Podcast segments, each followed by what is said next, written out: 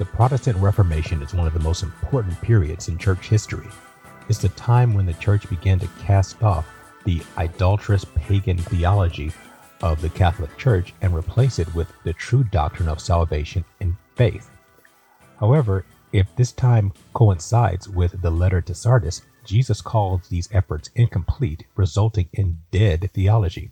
How is this possible? We'll talk about it on this week's episode of Revelation Unveiled on Faith by Reason. Welcome to Faith by Reason. The website behind it all is faithbyreason.net.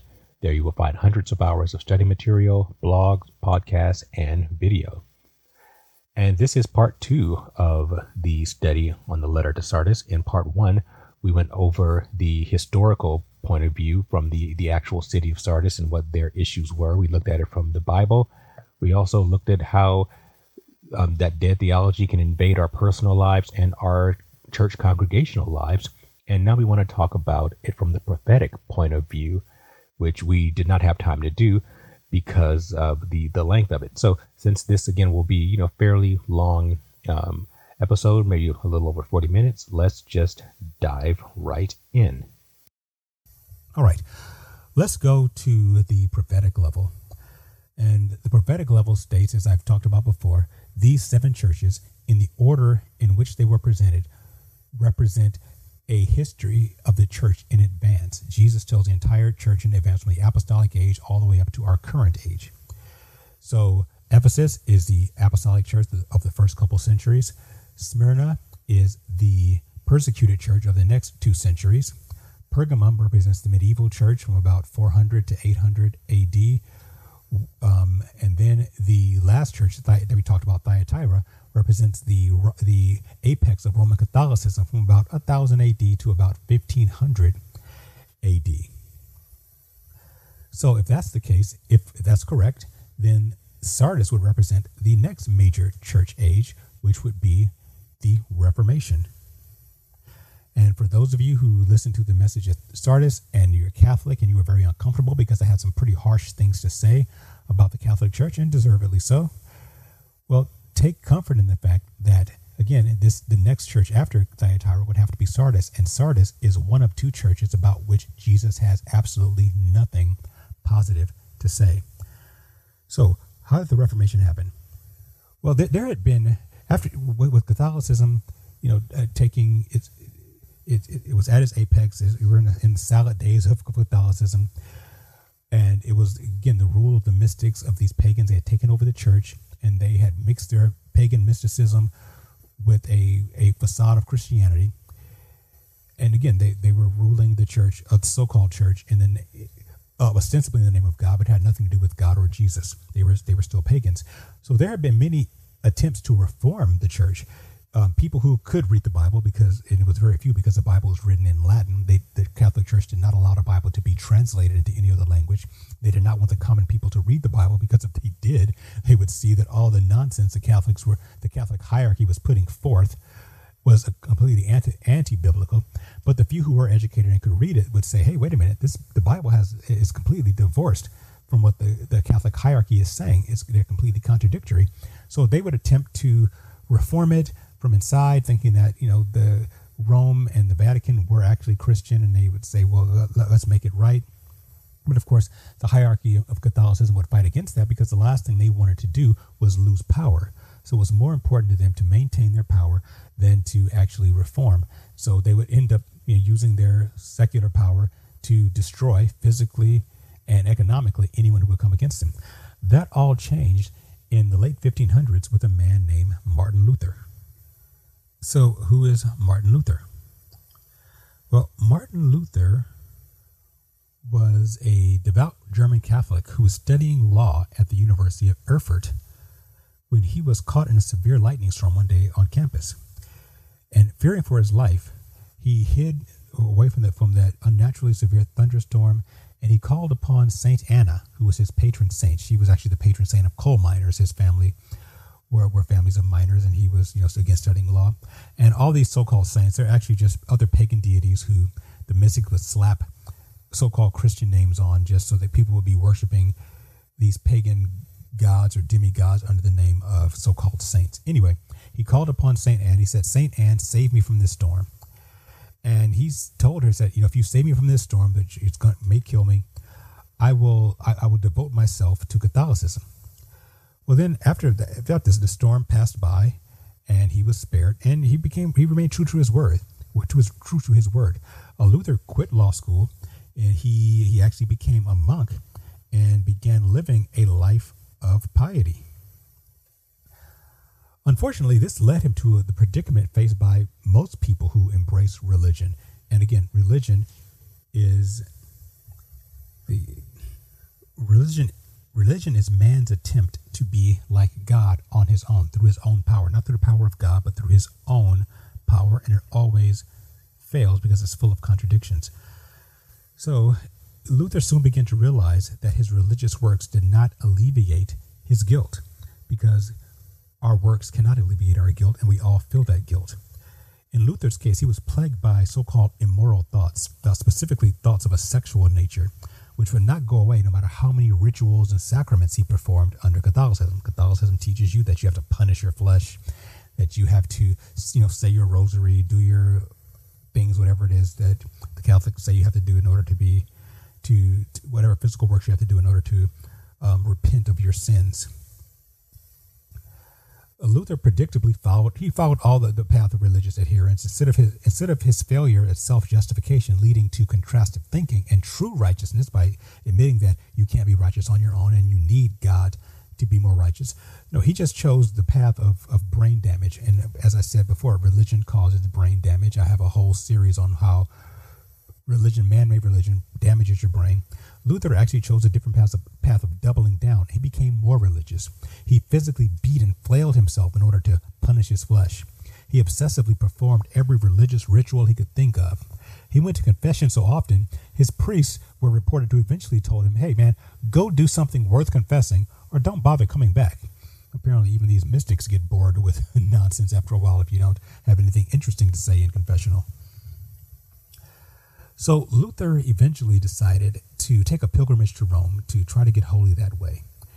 But what he saw there would change his life and the course of Western history.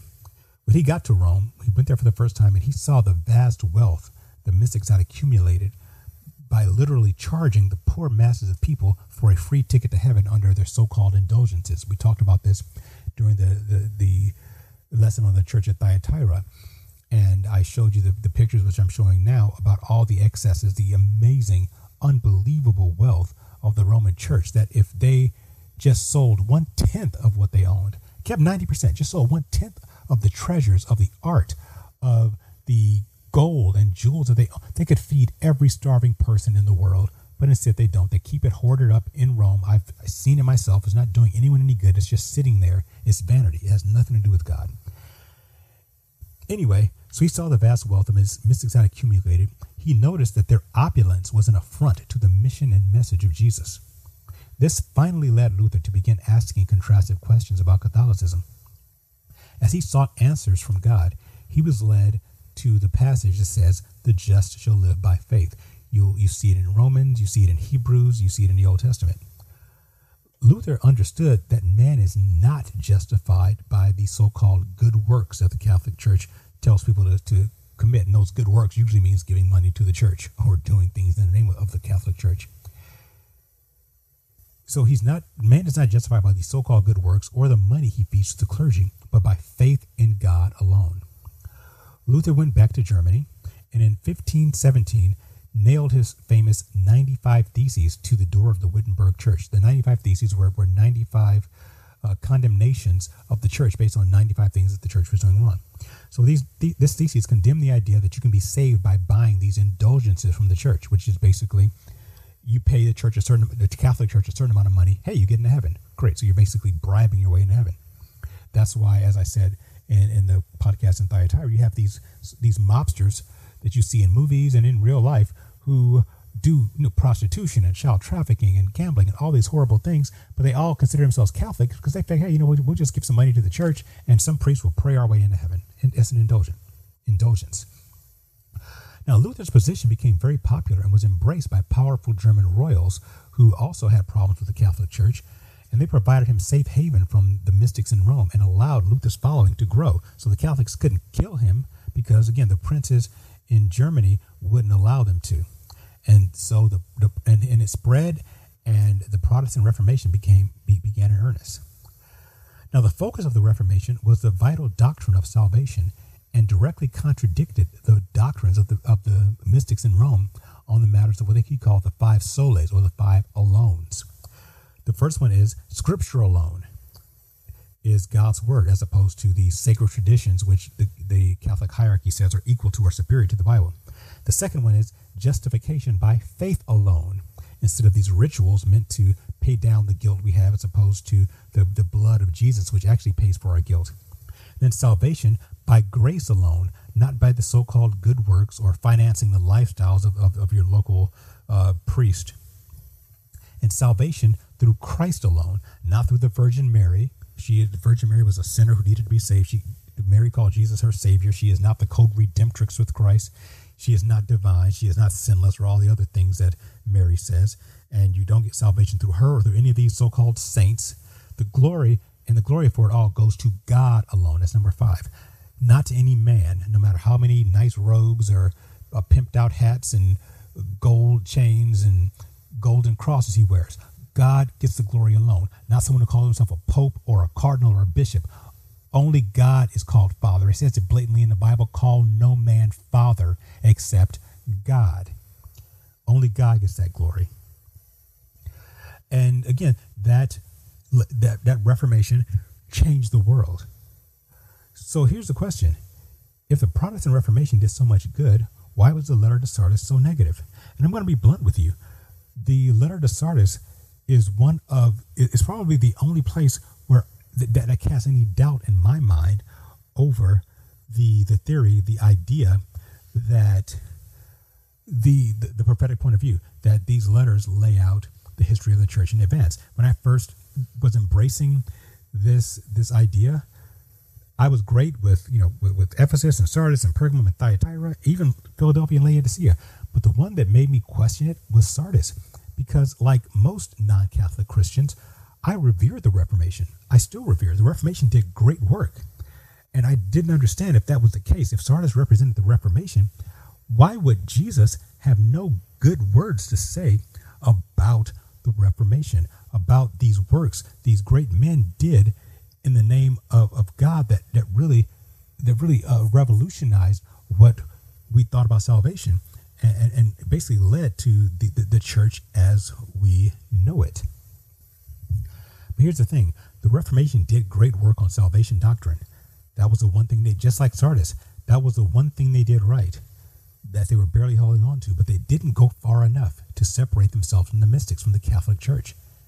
In fact, Jesus explicitly said that their works were not complete. Their works were not perfect. They did a good thing by with, with, understanding salvation and coming up with the right definition for salvation, but that was all they did. That's what they were holding on to. That was the one thing that Jesus said to hold on to that's ready to die. You got everything right, but even your salvation is about to die because you only got that right, but you didn't complete your work. Uh, to this day, you will still find many mystic cast slash Catholic trappings in the Protestant churches. The buildings are filled with the same symbols and glyphs as a Catholic church. You will find the same stuff in Catholicism that you will find that, that, that you find same stuff in Protestant churches you will find in Catholic churches. The stained glass, all the symbology, all the um, glorified you know symbols and, and relics and all that kind of stuff. You'll still see it there. There's still a single quasi worship to minister the minister at your church, what does he wear? He wears the same kind of robes as a Catholic priest with the, all these ordained, again, symbols and glyphs on it. He stands before the church in robes and collars, and he's the primary or sole source of doctrine for the entire congregation. Many churches do they don't read the Bible. They take whatever the preacher says as as the holy word of God, and you had better not say anything bad about a preacher. And I will tell you, me personally, growing up, in in a Protestant church, a non-Catholic church, but but the preacher of our church, you can you were not allowed to say anything bad about him. You could not critique anything he said. I remember I was, you know, a, young kid in in the church that my grandmother was the matriarch of that church. She's the one who literally helped build that church from the ground up. And our minister, who was a human being, who was fallible, he made a mistake in the church. He, he said something. I forget exactly what he said, but he said something I knew was biblically incorrect. And I challenged him on it. I actually said, you know, his name was Reverend Darby. And I said, Reverend Darby, um, you know, you said that, and I think I was maybe 10 or 11 years old. I said, Reverend Darby, you, you quoted this scripture, but you quoted it wrong. It, you should have said this. And again, I was factually correct. And instead of the people in the church saying, oh, yeah, you know, this young man was right, he, he, you did get this wrong, I was castigated. I was told that, how dare you speak anything wrong against the man of God? I was like, well, I understand he's a man of God, but, you know, he was factually wrong. What he said was not correct. And I was just trying to make make sure that what he said was right. My grandmother got on me. She told me how embarrassed she was for me. The whole church got on me, and I, I fell silent. I never questioned anything again. Why was it because he was right? No, he wasn't right. He was actually factually wrong. But a minister in many Protestant churches is worshipped almost to the same degree as Catholic priests are. You can you are not allowed to question them. And it's really a shame. And, and of course, if you take it to the next level, if you watch any of these charlatans who occupy most of these religious television broadcasts, and I, I beg you to stay away from things like TBN and the Word Network and all these other places that, that show these so called ministers, you will witness a plethora of these mystics and con men basically selling favors from God if you quote unquote sow a seed into their, into their ministry. And by sow a seed, they mean give them money. These guys stand in front of the congregation claiming to worship God, and they are just con men saying that if you give me money, well, then God will bless you. What absolute, utter nonsense. What heresy. They're acting no different than Catholics with their indulgences. They're telling you, give me money and God will bless you. That is not biblical. You are not supposed to be giving money to some man who claims to be God. That's sowing a seed. Oh, there's seed time and harvest. Look and just do some research look into what the Bible actually says about what seed harvest means. It's spiritual, it is not physical. It does not mean that if you give money to a minister, you're going to be blessed. Obviously, God is it's all about charitable giving. That's what love is. But that charity should be people who are in need.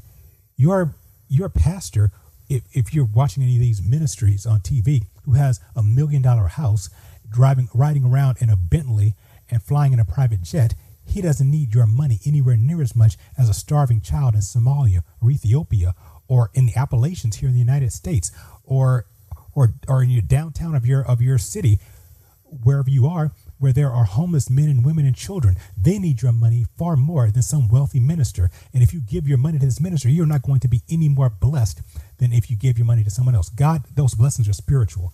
And don't fall for these charlatans. I'll talk with them later in, in another um, uh, episode, but th- that really annoys me, and it really makes me angry that these people are just cheating folks out of their money. They are no different than the Catholic hierarchy. Yet, even with this, there is a much more damaging doctrine that gained primacy during the Reformation that is probably the most responsible, in my opinion, for Jesus' condemnation of that church. And that doctrine is called Calvinism. Now, those of you who are Calvinists are probably not happy right now. Your jaws are tightening up, your muscles are clenching, your eyes are twitching. But just as I said with the Catholics, I'm just going to give you the history and you can make your own decisions. And if you want to talk about it in the comments, feel free. I welcome it. So, Calvinism. What is Calvinism all about? Well, Calvinism started was started by a man named John Calvin. Uh, Calvin, John Calvin is on par with Luther as being the most influential figure in Protestantism. And one of the issues with both of these men is that again they were men; they weren't perfect. While Luther did a lot of great things for the Protestant Reformation, he was not on board with rejecting Catholicism.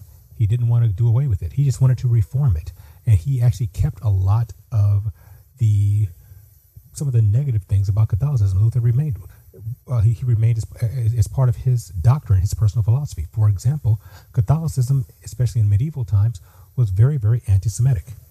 It was very much against the Jews. They wanted to conquer Israel and and uh, set up a the uh, uh, Catholic headquarters in Jerusalem. That's what the Crusades were all about. Millions of people were were killed during these Crusades and they treated Jews as second or third class citizens, put them in ghettos and things like that. Martin Luther basically kept that whole thing going. He had no problems with that. So he did great things, but he was not a perfect man because, again, he was just a man. And because Luther was so influential, especially in Germany, which was his home uh, country, a lot of his anti Semitism followed him and followed his, his theology throughout the years. In fact, I talked about a few podcasts ago, there was a book called From Augustine to Auschwitz that talks about how the anti Semitism that started with the early church fathers spread all the way to Germany in World War II. And Luther was a very important part of that. Luther um, adopted a lot of the Augustinian and uh, Catholic anti-Semitism, and the Lutheran Church, which was which was very prominent in Germany. They again were held on to a lot of that anti-Semitism, which is why they did not speak out against what the Nazis were doing uh, to the Jews. So there were some imperfect things there, and that's probably one of the reasons that uh, uh, Jesus spoke against this church. Was again, Jesus was a ethnic Jew.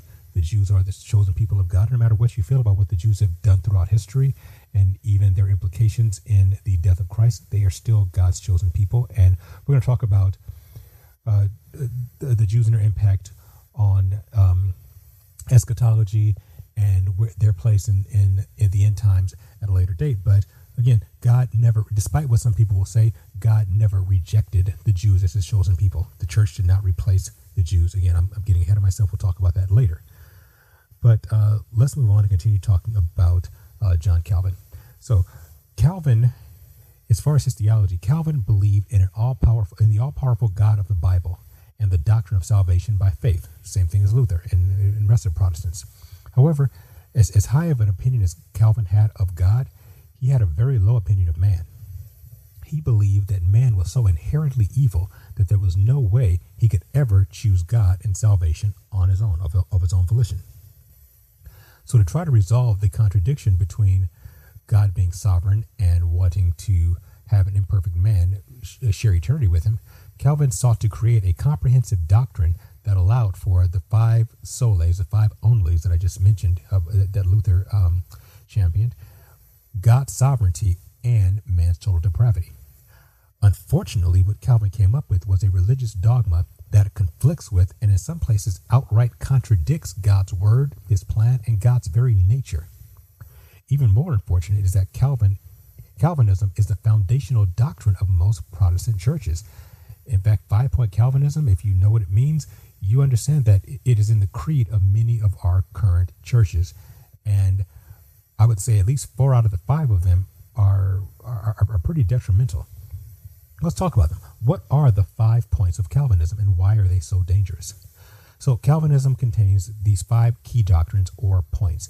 They're called TULIP because TULIP is kind of a, an acronym, a way to, to uh, basically help you remember these five points because each of the letters um, T, U, um, uh, The word, the, the spelling of the word uh, TULIP, each one of these letters are the beginnings of each one of the foundational doctrines. So here, let's, let's go into the five points.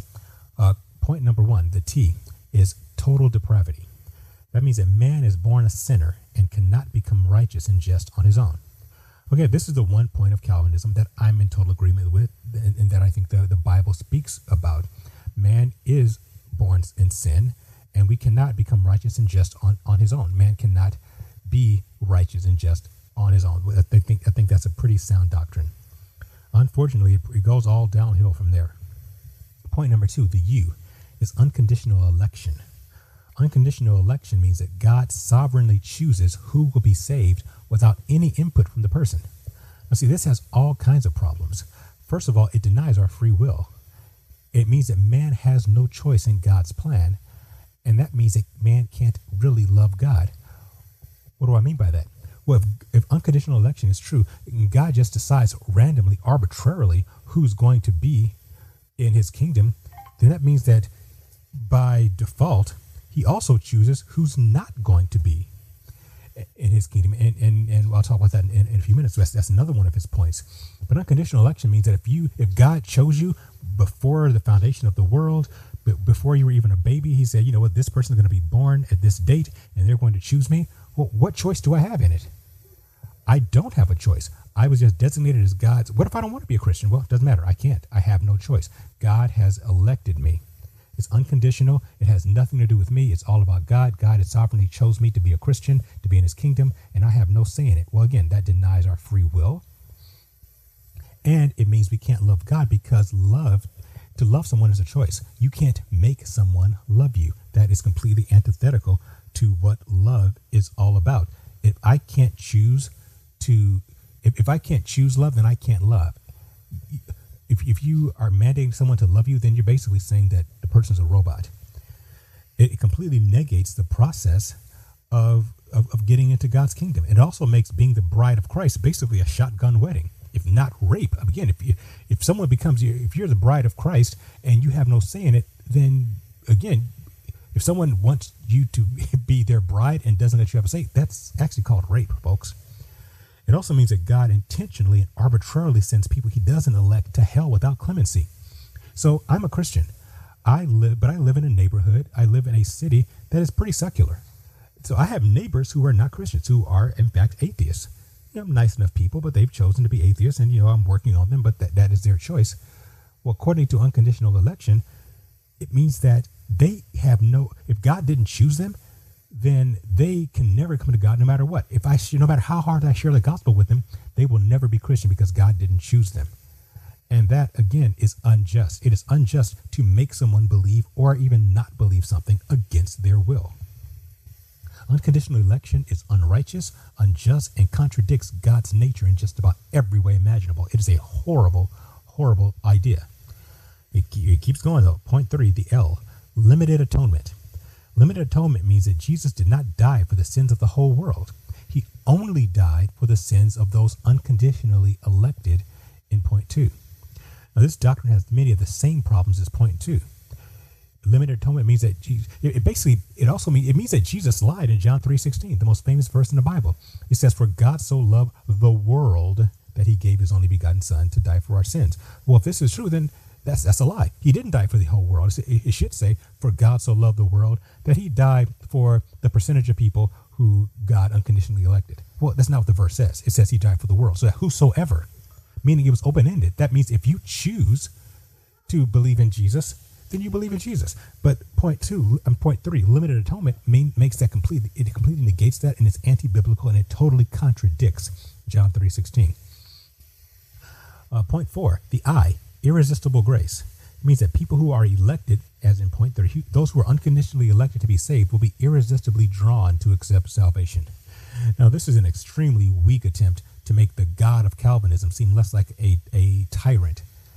It makes grace a, a sort of a benevolent tractor beam, to use a, a science fiction term, that just draws you in whether you like it or not. So let's say that I am meant to be a Christian. Let's say that before my birth, God elected that this guy, you're going to be a Christian. And I say I live my life, but I'm not living a godly life. Let's say I'm born into a non Christian home and I never hear about God or didn't go to church.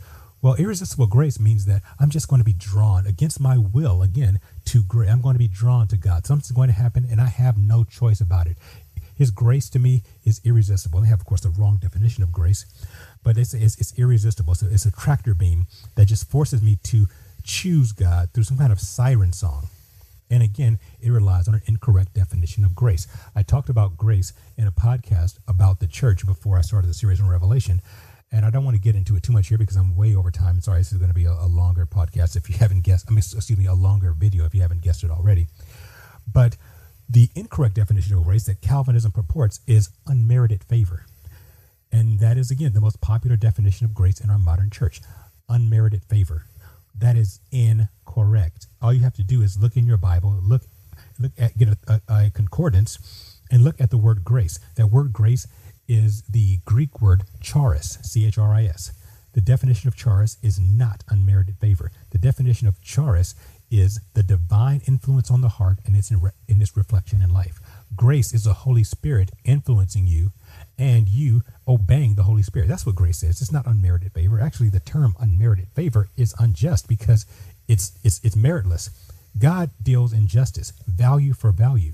Unmerited favor is completely unjust. And it, again, it's the wrong definition of grace. And again, it denies your free will. The last point, number five, P in TULIP, is perseverance of the saints. Basically, once you are saved, you can't ever change your mind. It's the once saved, always saved. Now, don't get me wrong, no one can take your salvation. I talked about this before. No one can take your salvation. God gives your salvation out without repentance. Once you are saved, God will never take your salvation. Another person cannot take your salvation. Satan, demons, fallen angels, no one can take it from you. But you can choose to reject it. But perseverance of the saint uh, denies a free will. In order for this to work, God, in order for perseverance of the saints to work, in order for you to be once saved, always saved, God would have to intentionally damage or remove the part of your brain that allows cognition. This would this doctrine renders you a prisoner or a zombie. Because how there the idea in Calvinism is that once you're saved, you can never reject God. But I know people who were who were Christians, but they rejected God later. Now, the Calvinists would say that this person was never a Christian to begin with. And honestly, when I was growing up and I, I was raised in a church that, that adhered to the Calvinist doctrine, and I believe that, okay, well, this person, he, the person who says they rejected God, they were never really saved. Well, okay, that's kind of an arrogant statement to make. I don't know this person's heart. I just can only believe what they say. And I believe that someone could become a Christian and then decide for their own reasons that they no longer want to be a Christian. They can reject God. It's very controversial. Some people don't believe it. There's a very strong once saved, always saved. But if you believe that someone can never choose to reject their salvation, then you are saying that they can no longer that they, that they are that once they are saved, some part of their brain, the part of their brain that allows them free choice, is either removed or damaged by God. The Bible doesn't say that. The Bible says God gives you a new heart, but He doesn't give you a, a, a He doesn't damage your mind or give you a different mind. He gives you a new heart. Okay, so four of the five points of Calvinism are completely contradictory and they deny free will, they deny the nature of God, they deny the justice of God, and they render God into a dictator and a tyrant who, again, makes you do things against your will, who sends some people to heaven and arbitrarily sends other people to hell without any choice or volition on their part. And I don't believe that's how God works. But why does this doctrine, why does Calvinistic doctrine render the church dead? Well, Calvinism causes death because in order to live, you have to repair and grow. In order to repair, you have to think contrastively. You have to admit that you could be wrong, which is uncomfortable and goes against our nature. But if you believe that God elected you unconditionally and that you can't lose your salvation no matter what you do, what's your motivation to repair? I mean, seriously, if you don't think that you can lose your salvation, then why should you grow and repair? You've already got your tickets punched to God. You're you're done. All you got to do is just sit back and wait for to either either be called home or to die and enter the pearly gates. That's why the churches, the congregations I talked about before, are so holier than thou and hypocritical because they're like, hey, I'm saved. I'm on God's side. I don't have to worry about me anymore. Let me turn my focus on you and tell you all the places that you're wrong. Because hey, I'm good. I'm great. I'm a child of God. Ain't nothing that ever happened to me bad. Now let, us point out all the bad things that are wrong with you, so I can feel superior to you. And that's what those hypocritical, holier than thou churches are all about. They're about pride and about you feeling better about yourself by feeling worse or about other people and pointing out bad things about them. Also, if you believe that God sovereignly chose to send some people to heaven and other people to hell without their input, then why obey the Great Commission? Why go out and make disciples of all men? Why go out and witness and evangelize? What is what's the point of evangelizing anybody? Hey, God chose them already. God either God chose you to go to if God chose you to go to heaven, you're going to go to heaven whether I evangelize to you or not. And if God chose you to go to hell, then you're going to go to hell whether I evangelize to you or not. Again, if they were if they were meant to be saved, then irresistible grace will draw them. If not, then hey, limited atonement means Jesus didn't die for them anyway. So there's no wasted blood. Jesus didn't waste a drop of blood on those people who are going to hell because they weren't, it's limited atonement. So in Calvinism, you have no responsibility for salvation or for spreading the gospel. You have no responsibility whatsoever. It's all God's sovereignty. So why should you do anything? Why preach? Why teach? Why evangelize? Why grow? Why repair? Just stay as you are. Stay stagnant. Stay dead. Calvinism makes God nothing more than a cosmic puppeteer while absolving men of all responsibility for their actions. If you're good, quote unquote, good, it's because God made you good. If you're evil, then, well, that's God's sovereign will that you go to hell. Enjoy hell. What does that mean for today's church? Well, as I mentioned in, in the podcast on Thyatira, the structure of Jesus' four letters changed slightly to indicate that these four churches will be in existence in some form when Jesus returns for his bride. If you take a close look at this letter, you will find the term name featured throughout. I talked about that before. This is an intentional wordplay about the Holy Spirit for that Greek word onoma, which is the root of the English word denominations. Onoma, denomination, and you can see it. Sardis is a contemporary, traditional, or mainline denominational church. Lutherans, Episcopalians, Presbyterian, Baptist, Methodist, Pes- uh, uh, uh, Pentecostal, all the rest. That's who they are. That's who we are. That's where they lie in this prophetic scale. The advice Jesus has for this dead church is again to wake up and strengthen that which remains, which is about to die. Remember what you've already learned. In other words, make sure you don't lose the one thing you are barely doing right, which is salvation doctrine. That's the only thing the Reformation got right was salvation. Everything else between Luther's uh, machinations and anti-Semitism, and between Calvinism's dead, stagnant theology, which where God's a cosmic tyrant and give you and, and and you have no responsibility, that's all dead stuff. The only thing they got right was salvation.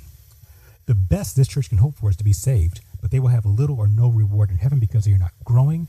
They are not helping others grow because they see no incentive to do so. They did nothing. This church did nothing to benefit God on earth. They were just stagnant, lazy, and dead. Now, as hard as the, my my uh, my video was on Thyatira and Catholicism, at least Catholics did some good works in which Jesus commended to them in the letter to Thyatira even though those works don't save them, at least it offers some benefits. At least if they manage to get into heaven, they'll have some reward because they've done good works.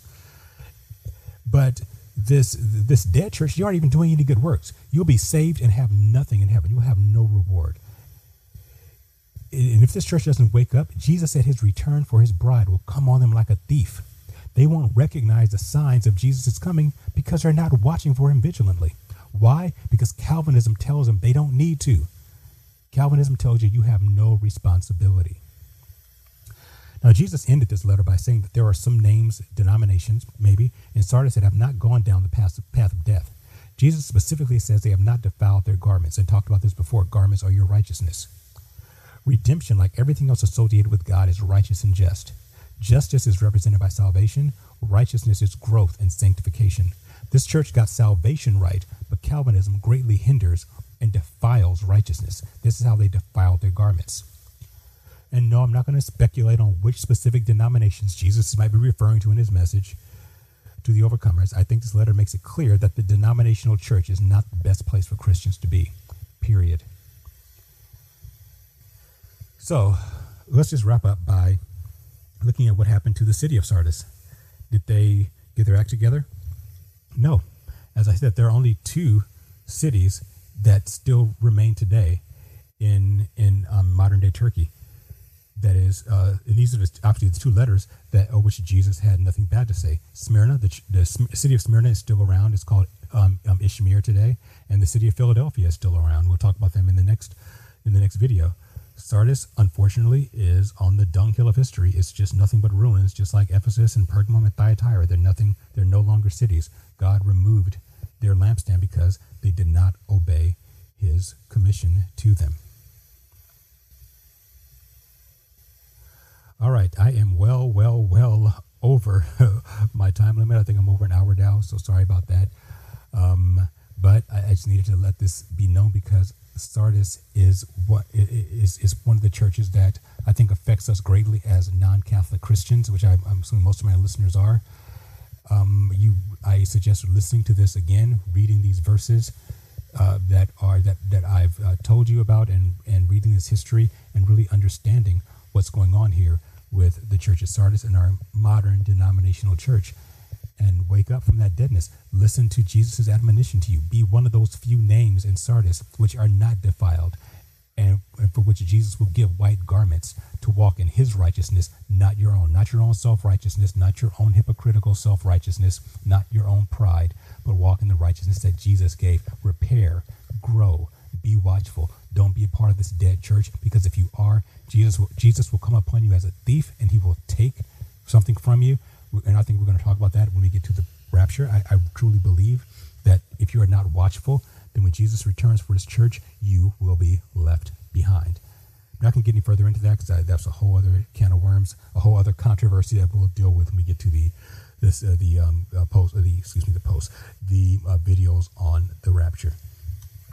All right, it's going to wrap things up. In the next episode, things have got things have gone from bad to worse. Smyrna was kind of the high point with the persecuted church that was that received no condemnations. However, from Pergamum to Thyatira to Sardis, things keep getting worse and worse and worse for the church. But in the next episode, we're going to talk about the bright light among all the churches, the one church that is doing exactly what Jesus wants, who is the true bride of Christ, for whom Jesus has nothing bad to say, and for whom he promises unbelievable blessings. And that's the church we all want to be a part of, and that is a church at Philadelphia, not the city of Philadelphia in Pennsylvania. I've been to that city. It's, it has some issues of its own. We're talking about ancient Philadelphia and what that represents as far as the uh, prophetic church. So stay tuned for that. Things get much, much better next episode. Of course, then after that, we get to Laodicea, which is the worst church of all. But again, Philadelphia is that bright light. So thank you for listening. I appreciate it. Please send me your comments if you have issues with Lutheranism or Calvinism or anything I've said. I'd love to hear it. Um, we can talk about it. Uh, please subscribe to Faith by Reason. I appreciate your subscription. Um, please subscribe to the YouTube channel. Subscribe on faithbyreason.net, and you'll get these episodes as soon as they come out. When you hit that notification bell on YouTube, and I will talk to you next week when we talk about the church again that we should all aspire to be the faithful church at Philadelphia.